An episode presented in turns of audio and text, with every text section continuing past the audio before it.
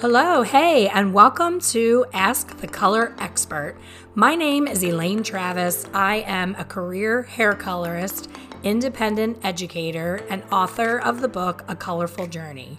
I'm here every week sharing tips, tricks, and stories that are all things hair color.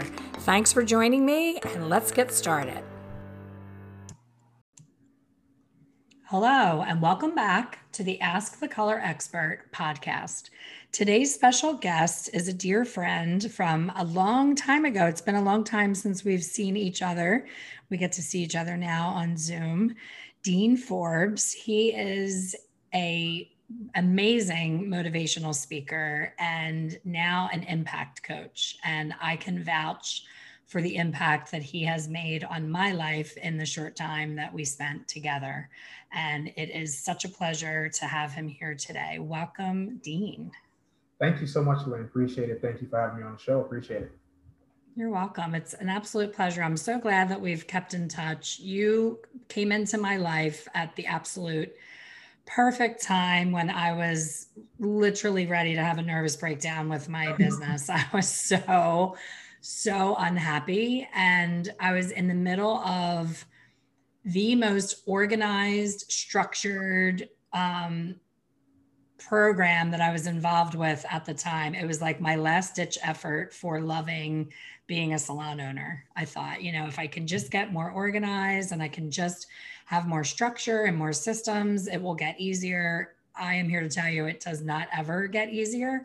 But what Dean and I did together, he came into my group and I went to a beautiful restaurant and we rented, you know, a separate room. We did this nice brunch. We took the staff away from the salon, which I thought was important to do some some heavy uh, emotional internal work. Um, the staff had no idea what to expect, nor did I. Um, I am always more open to that type of work, um, but the younger staff that I had, I knew would not know what was going on and be a little uncomfortable. Um, but what was amazing is you were able to bring things out in that short period of time. Like we got further in that short time with you than I could have gotten in the entire time that my staff was with me. And I had to get super vulnerable and very uncomfortable with those um, index cards. I could still murder you for that exercise. It was so it was so necessary, but so uncomfortable. You know, most people don't like feedback of any sort because it makes you uncomfortable. But the truth of the matter is, those feelings were there. That was the emotion that was the disconnect between me and my staff because they were terrified to tell me those things. So for you to say, put on this index card, I think it was like three things you love about the person and mm-hmm. three things you don't like about the person. And yeah. it was supposed to be anonymous, but trust me, I knew exactly who who everybody was. You can't really not know. Anonymous, right? and I was like, I'm sitting there thinking, what? I'm paying for this shit. Like, what the hell was I thinking doing this to myself? But right. in retrospect, it opened everything up where I was like, of course that person wrote that because that's why I can't get them on the same page as I am because they're not a good fit for this culture. Like it finally, we did, you had us do our mission statement, which we had never done, which now I look back and I'm thinking, how could I have gone 17 years without one? And most people listening are like, what's that? I don't have a mission right. statement, right? Yeah. So, you know, these buzzwords, mission statement, um, authenticity, um, you know, impact, all of those things we've read in magazines, we've heard about, but for you to actually bring it to that person and either one on one or in their organization changes everything. Yeah. Uh, you know, what's funny is that I, am I'm, I'm coaching a, a young man right now, and I'm using still the same type of templates. Like he's, do, he's doing his personal vision statement right now. That's what we're working on before I got on the phone here with you. Uh, and it's amazing how that stuff evolves, but the core of it really stays the same and how important that stuff is because if you don't know who you are or where you want to go, how can you inspire anybody to act in any way, shape, or form? Because if you're lost and all your words and actions are also going to be lost and they're lost on people, And if you're in charge of directing people or you have people in your charge that you have to care about and grow and motivate, it's hard to do that if you don't have a compass of your own. So a huge part of this is, is having your own compass because if you don't, and if you don't have your own compass, you also can't connect uh, with the people in and situations that you need to connect with to move the needle forward. You know what I mean? So absolutely, that was yeah. uh, that's definitely crucially important and still is uh, a very important part of the work that I do even today. And that was I, over. That was like ten years ago. Uh, I cannot believe it was ten years ago. I remember walking up to you at the end of the brunch, and I said wow i i just need to lay down like i have such a headache this is so much but it was so necessary and so needed to happen and i'm not sure how this is going to turn out in the end after doing this because we were all different we were completely different leaving that restaurant than we came. Yeah. Our relationships to each other um, my relationship as a leader and a boss versus a um, coworker and friend. I was always trying to be everybody's friend. Right. And that was always my biggest hurdle with trying to be a, an authority figure, but also go out and have drinks and have fun and, mm-hmm. you know, be able to be myself and then not be taken seriously when I had to say, you're late, you're not, you know, you're coming in out of dress code, all those mm-hmm. things start to get blurred.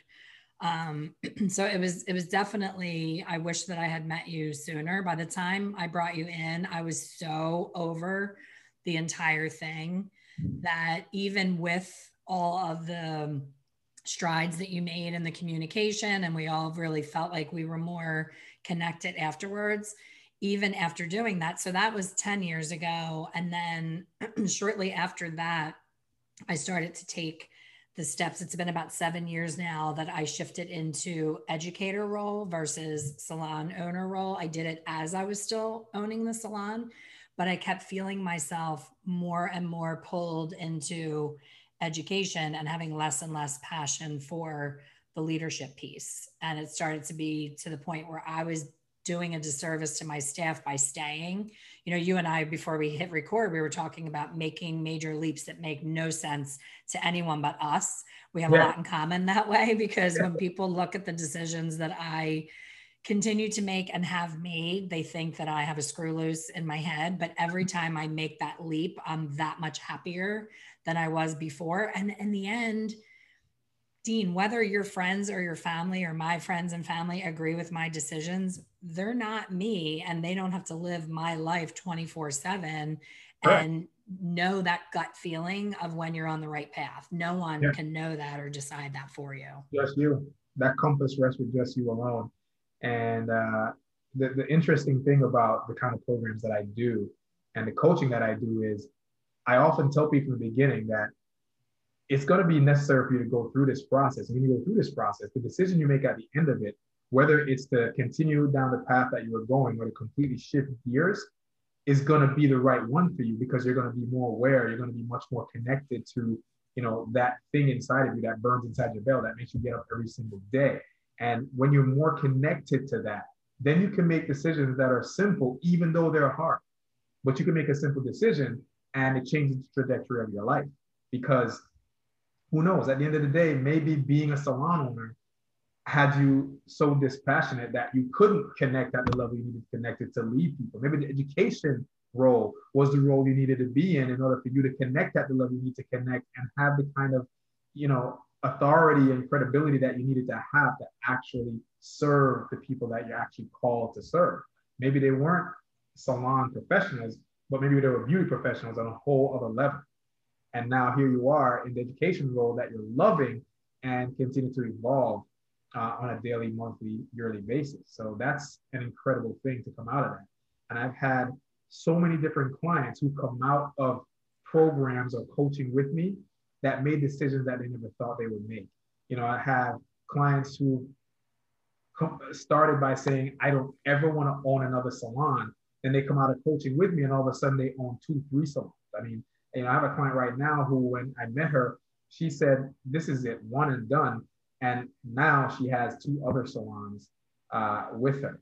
I had another one who said, first of all, she would never get married or have a kid uh, or open another salon. And she did all those things after we were done. She she got married to a guy that already had kids, got pregnant, and opened another salon while she was pregnant. So you just don't know where it's going to take you. But the truth is that if it feels real and true to you, and that's your true north, you got to go for it because that's where you're going to thrive the most. And I think that's incredible.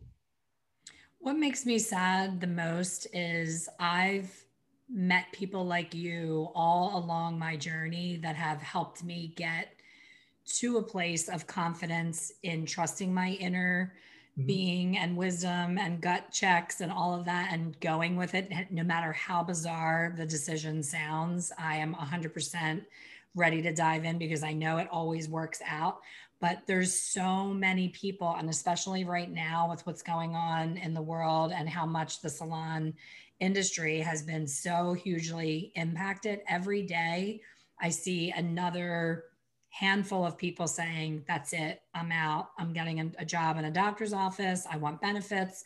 I want guaranteed pay. I'm tired of chasing down clients. I'm tired, I'm tired, I'm tired. And I'm thinking, had they met you or someone like you, like met a coach that can mm-hmm. show them how to do it smarter and better and different sometimes we get into such a funk. You know, like I said, when I met you, I was just like, you could have told me anything. You could have, you know, told me that you would run my salon for me. And I'd be like, I still don't want it. Like I knew that I was so done that there was no turning back. But I think doing those exercises and doing that coaching, even though it probably wasn't the answer. Like I remember having Pat and you in my office, and you both were looking at each other like, "Oh, this bitch is crazy." Because I was like, "I'm sorry, like I still don't want it." like even after all of that, but at least I knew that I exhausted like mm-hmm. it what it was me and it wasn't the business you know what right. i mean i kept right. thinking right.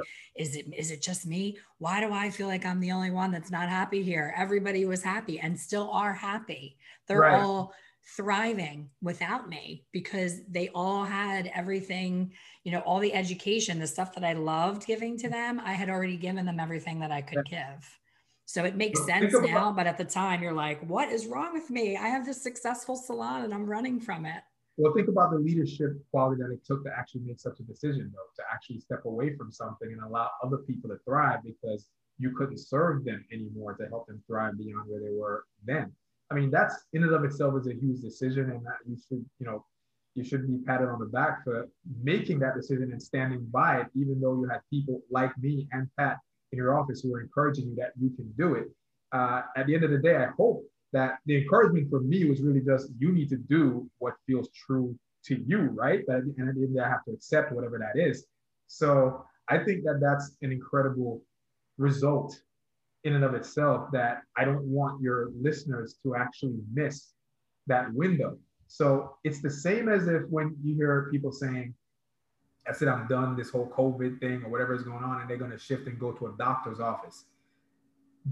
I would say to anyone listening right now, all, all the beauty professionals listening right now, consider the reason behind the decision that you're making. Because if the only reason you're making that decision is because it's hard right now, you're doing yourself and everybody else that you could possibly touch a huge disservice, not just from a, from an income standpoint, because by the way, it, you guys should know I've created dozens and dozens of multiple six figure beauty professionals in this industry. So income isn't your problem in this industry. I guarantee you that. Okay. Uh, because I can point to a, a few dozen uh, stylists that have come through my coaching who will now make over six figures a year in the salon. So consider the reason you're making that decision. So income's off the table. Do you not have the passion for it anymore? You never had it. You just realize that this is not for you. Okay, great. That sounds good. Find out what you're passionate about. But if you're only going to do this because it's hard right now, then you're not the person that I thought you were. And you're not the person that the industry actually deserves to have in it because you are going to make it really bad for the people who truly want to be in this industry. And here's the deal my craft was honed inside the beauty industry. Therefore, I have a lot of reverence for every single beauty professional on the planet. I mean, it doesn't matter, you know, like what other companies or people I coach and train. I will always, always come back and serve the beauty industry in every way that I can because I have reverence for it. Because, you know, the fact that you get to touch your client so personally means everything. And you're still number three on the list of a woman's hierarchy of needs, and that's after food and shelter. You know, you, you know, beauty beauty's number three. So the craft isn't going anywhere. Income is not the issue. Uh, and if you have a passion for it, then really consider the reason why you would ever think about stepping away. And if the only reason you can come up with is that it's hard right now, it's not good enough. I love that. And it's just an excuse. Like I, I often hear the excuse, well, where I live, I can't charge that. And I say, no, that's not true. It doesn't matter where you live. If your skill level is above average and you're doing work that other people in the area are not doing well, you can charge more. It doesn't matter if you're on a fourth floor with no sign in the middle of nowhere or, you know, right on Madison Avenue in New York City. It's your work speaks for itself. And a lot of people use that as a crutch, you know, Definitely. oh, I started too late in the industry or, um, you know, oh, I work at a chain salon and we don't get that kind of education. It's like now with what I do for a living, I mean, virtual education, it's you can be on your phone anywhere. There's really no excuse to get to that next level as far that, as that, education that excuse goes. right there is it doesn't have any weight anyway, Elaine. And uh, look, go talk to uh, Carrie McDonald in Ridgway, Pennsylvania. Have you ever heard of it? Ridgway, Pennsylvania is in is in the middle of nowhere. It's not like where your salon used to be. And uh, she has a two million dollar salon uh, she took to the coaching so well, uh, became the leader she wanted to be. Then she got diagnosed with colorectal cancer, mm. had to be away from the salon for two years for treatment and everything else, and they never missed a beat. In fact, they grew by 38%, and now they're like a two point something million dollar salon. Uh, and that's in Ridgway, Pennsylvania, where like, you know, there's nothing out there. Now, take the salon that my lady and I used to run that we just sold during COVID, by the way for a profit. We sold that salon for a profit during COVID last uh, October. But the six figure stylist that bought that salon, we're in Naples, Florida, which is one of the richest cities in the United States. And she was scared to raise her prices when I told her that she needed to raise her prices. This is Naples, okay, where nobody cares about the money that they're spending that much, as people would say. And she was scared to death of raising her prices, even though she brought the value. Now, I want you to understand that this is a stylist that does a lot of short haircuts. And she does them in 15 minutes and charges $120 per haircut for 15 wow. minutes of work. But when I met her, she was charging, I think, like 90. And I told her that uh, right off the bat, Brent, based on what's going on right now uh, and how busy you are, we need to take a $20 increase across the board. She said, What do you mean? Just raise just, just a $20 increase? I said, No, no, no. $20 on every basic every service. service that you do. So $20 on your single process color, $20 on your highlight, $20 on your haircut, boom, end of story, done. And she was, for lack of a better term, shit, shitting bricks, but nobody left her, not one person. The one person that actually complained and demanded to speak to the owner, I got on the phone with her and she asked me, why do I think it's okay for Brent to raise her price? I said, well, you know, she's earned that promotion. And I said, based on the demand on her time, these are prices that she's able to command. And I said, I'll be more than happy to put you with Brent's protege, who she trained, Stella, who was a level three. Uh, and she was like, no, no, no, only Brent can do my hair. Conversation's over, right? Done. So if you're listening, this is not a one-off story. These are stories I can tell you for hours and days All day and long, yeah. about every single salon I've ever stepped into and met people who real professionals who say they can't raise their prices or I can't do this we've never met a roadblock that we couldn't bulldoze and overcome. Never. Absolutely. And and it's I think it's so important for on that topic of raising prices. It's all about the delivery for both sides. Yeah. Um, you know, so many I spend way too much time on Facebook because I have to for what I do, but I go down these rabbit holes and I'm like, this is not good for my health. so people are, you know, it's uh, a sticker on the mirror, an email, and a conversation. It's like they want to throw a parade when they raise their price. And I'm like, oh, no, no, no. I used to pull out my laptop and it would be a Sunday afternoon. And I'd be like, you know what? When's the last time I raised my prices? We're really busy. We have a wait list. We're jam packed. It's yeah. time. And I would literally click, click, click, click, click all the way down. And the people would come in the next day. I didn't even warn the staff. I was like completely extreme on the other end. And I'd be like, oh, by the way, your price went up in case anybody asked. And nobody, like, they didn't know, the staff didn't know. and the clients never even ask because they never even notice because to wow. your point we gave such service. We have beautiful, you know, china with cappuccino with the flavors from Starbucks. And, you know, we have a heated neck wrap that they put around their neck when it's cold out and they're having a, a color service and where they're getting an aromatherapy thing. And we do everything is upscale and they're having such a great, we didn't give them any reason to question the price. I think when sure. people question the price, something was missing in that experience. Yeah, the value was not there the moment that they realize that, that they believe the value isn't there, uh, then they're going to ask you about the price. And uh, the, the perception of value is so key. And it's all in how you deliver it. You're absolutely right. Uh, we had a slightly different process with how we did that. Um, but the core of what you said remains to be true. And that is the service excellence and the value that we bring to the table from the consult. First of all, from the greeting and the offer of your favorite beverage to the consultation and then what goes into the the service and the education that is delivered during the service uh, and uh, the call to action that happens after the service uh, is just all key to the value that's that's brought to the table. So uh, I, I, would suggest that any beauty professional, whether you're seasoned or you're a newbie, uh, reconnect with that whole service excellence idea and understand that it's not a gimmick and that you must somehow adopt a proven process and you know practice it over and over again I like that you brought up consultation too, because I'm a big proponent of taking more time on the front end than the cleanup on aisle six back end. You know, people rush through the consultation, especially with color there's a mm-hmm. lot of assumption going on by the person behind the chair where they're like oh i think that she definitely wants what she already has and she she's mixing her color before she even walks in the door and not giving her a choice and then doing something new better different but not having the conversation before the process saying this is going to be an extra cost of this. Is that okay?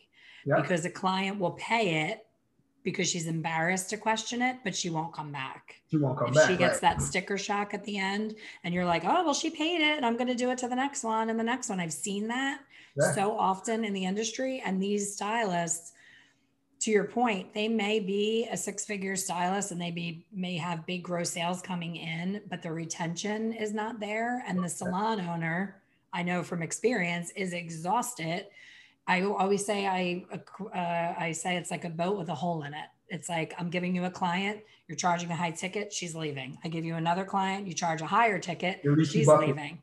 They're like giving these prices that it's like I don't care if she comes back, I'm going for the big win right now, but That's it's short-sighted. short-sighted. Yeah, totally short-sighted. short-sighted. That that that gets you nowhere fast, and, and and it leads you very quickly down the rabbit hole of burnout. You know, uh, it's burnout. It's every time you have to do a new relationship and a new, you know, redo the spiel. How, how, how long does it take for you as a, as the beauty professional in that situation anyway to start to feel really empty? You know, because you're not making connections, uh, you're not building relationships, you're not having anything lasting any amount of time, and you're certainly not building credibility.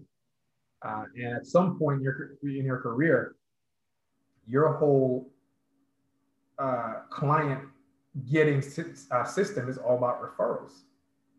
You know, where you're, you're that busy that you can only take referrals. You can't even give me a walk-in.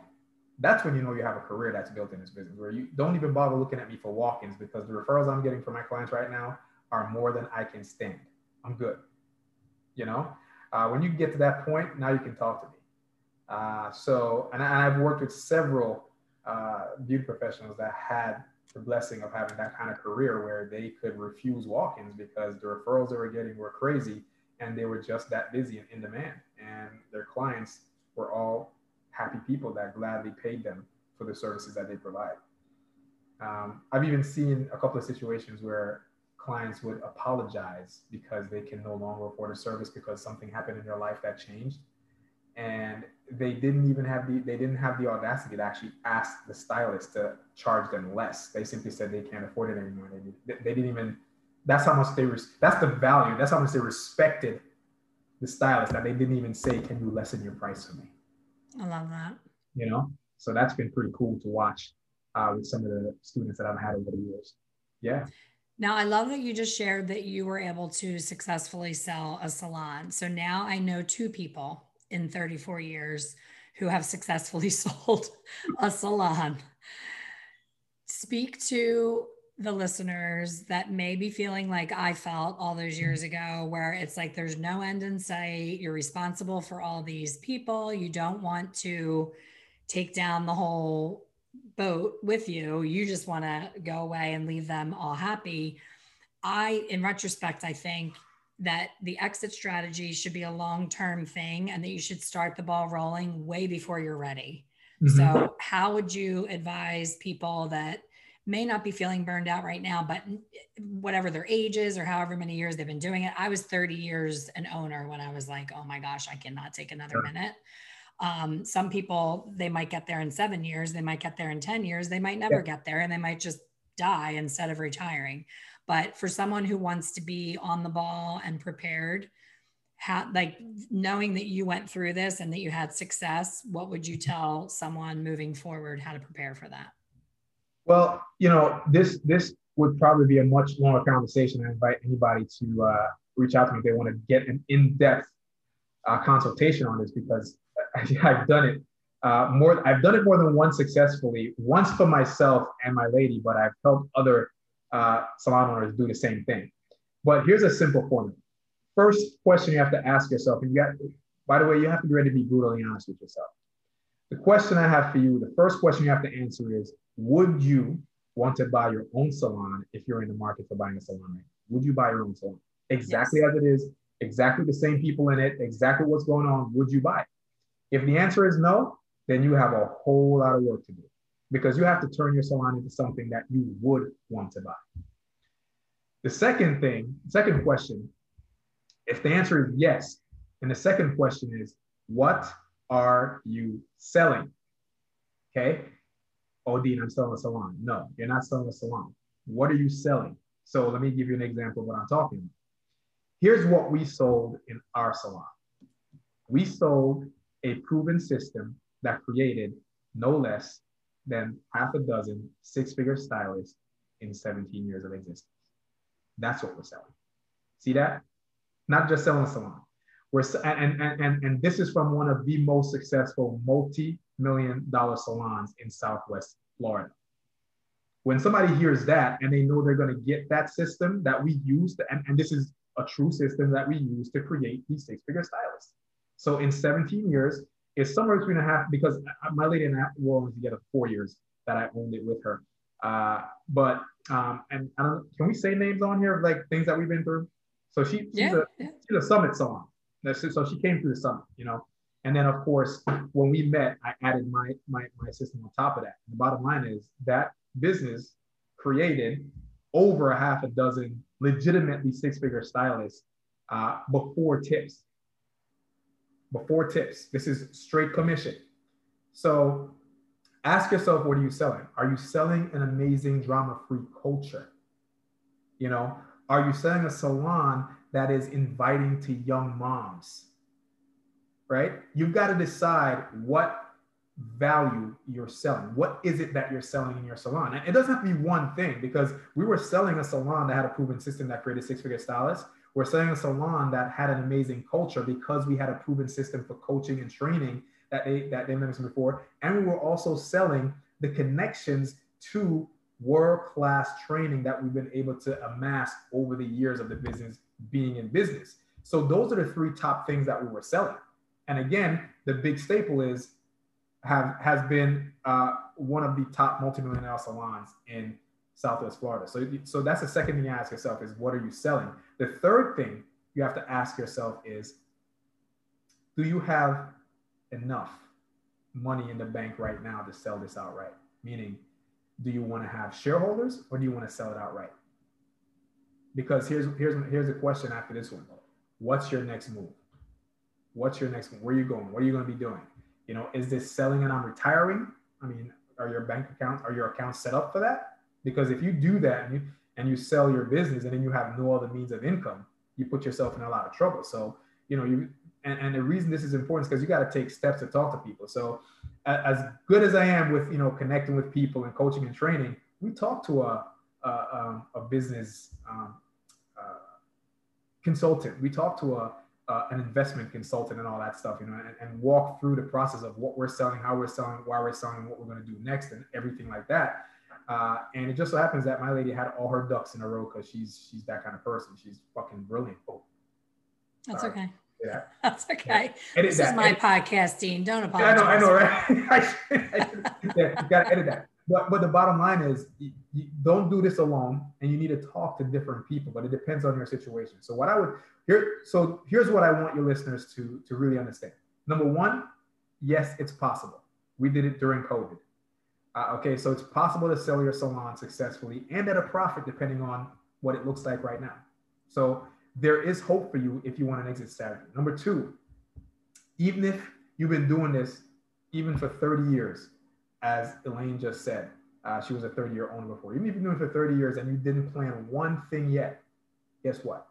it's still possible if you make the right decisions, the right moves, and talk to the right people to walk you through the process and help you do that. It's still possible. So your exit strategy is literally possible at any time in your business. Some, yeah, it will be harder than others or just a different path than others, but it definitely is possible. And it's a question of how you set that up. So don't try to do this cookie cutter where you think one size fits all. It doesn't. But the questions you ask yourself are all the same. You know, will you buy, would you buy your salon right now? And if not, uh, what do you got to do to fix it to make sure it's something that you want to buy? Figure out what you're actually selling. I would say the top three things that you're selling that other people want that solves problems. Like, you know, if you have a training and coaching program that creates six figure stylists, new owners want that. You know, if you've got a drama free culture uh, in your salon and low turnover, a new owner wants that. you know what I mean? If you have world class education coming in that's really at no cost to the salon owner because of the brands that you have in your salon and, and the connections you've built, yeah, new owners want that. So you've got to come up with those top three values that you're selling that a new owner would want because right away out of the gate, we saw three of the biggest problems in salon in, in, in owning a salon right there. You know, maybe you have a salon. Oh, here's a good one. Maybe you maybe you've run a salon for years on a system of minimizing waste.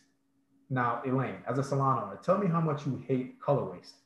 Oh, we solved it finally. We got the Vish system after right. all these years. Best right. thing we ever did. Right. But but that's a huge, I mean, huge I think I might have told you that you're probably leaving 10 or 15 grand on a table just from color waste you've been tossing color down the drain. Easily. You know? So uh, if you have a salon that runs as efficient as possible, where every dollar is accounted for and the profitability is up, and you can give a person that blueprint, salon owners want that. You know, hell, if you have a staff meeting blueprint, which I do have, if you have a staff meeting blueprint that creates engagement and minimizes the meeting after the meeting in the back room, new owners want that too. Mm-hmm. So you just got to figure out what you actually sell you know? I love that. You break so everything down so simply. Yeah.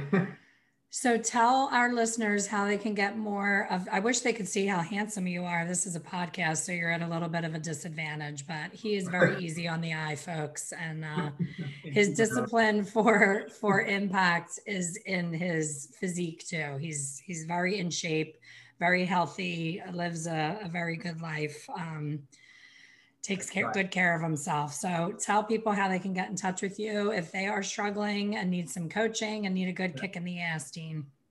So the way you guys can get in touch with me is very simple, nothing complicated. Honestly, send me a DM on Facebook and a friend request. That's it. It's Dean Forbes. You can find me on Facebook. You know, I'm, I'm an impact coach. I've been given lots of names over the years. I finally decided that I'm an impact coach. And all that really means is that, you know, if you have if you have to deal with clients in a salon where you have you know many clients, you already have a warm audience. I help you create a 50% more profitability in your selling to those people because if you have a warm audience, you've got to be able to connect to them. You got to be able to command some authority that is authentic, and you have to be able to get them to commit through inspiring the fire in them to actually want to spend money with you. You want to learn how to do that, and you know, again, have a 50% close rate or more on your warm clients I'm your guy. DM me, send me a Facebook request. Uh, when you DM me, make sure you tell me that Elaine sent you because that gets you right into the inner circle immediately. So there you go. Awesome. Thank you so much, Dean. And everyone, I hope that you'll reach out to Dean and uh, see what he can do to put that fire under you that we all so much need after this COVID experience more now than ever. So thank you for taking this time, Dean, for the interview. I so appreciate you. And thank, thank you, everybody, for listening. We'll Thanks, see you on the next one. Thank you for listening to the Ask the Color Expert podcast. Please subscribe and be sure to leave a review. For more information on hair color education, please visit my website, www.expertcolorsolutions.com. See you soon.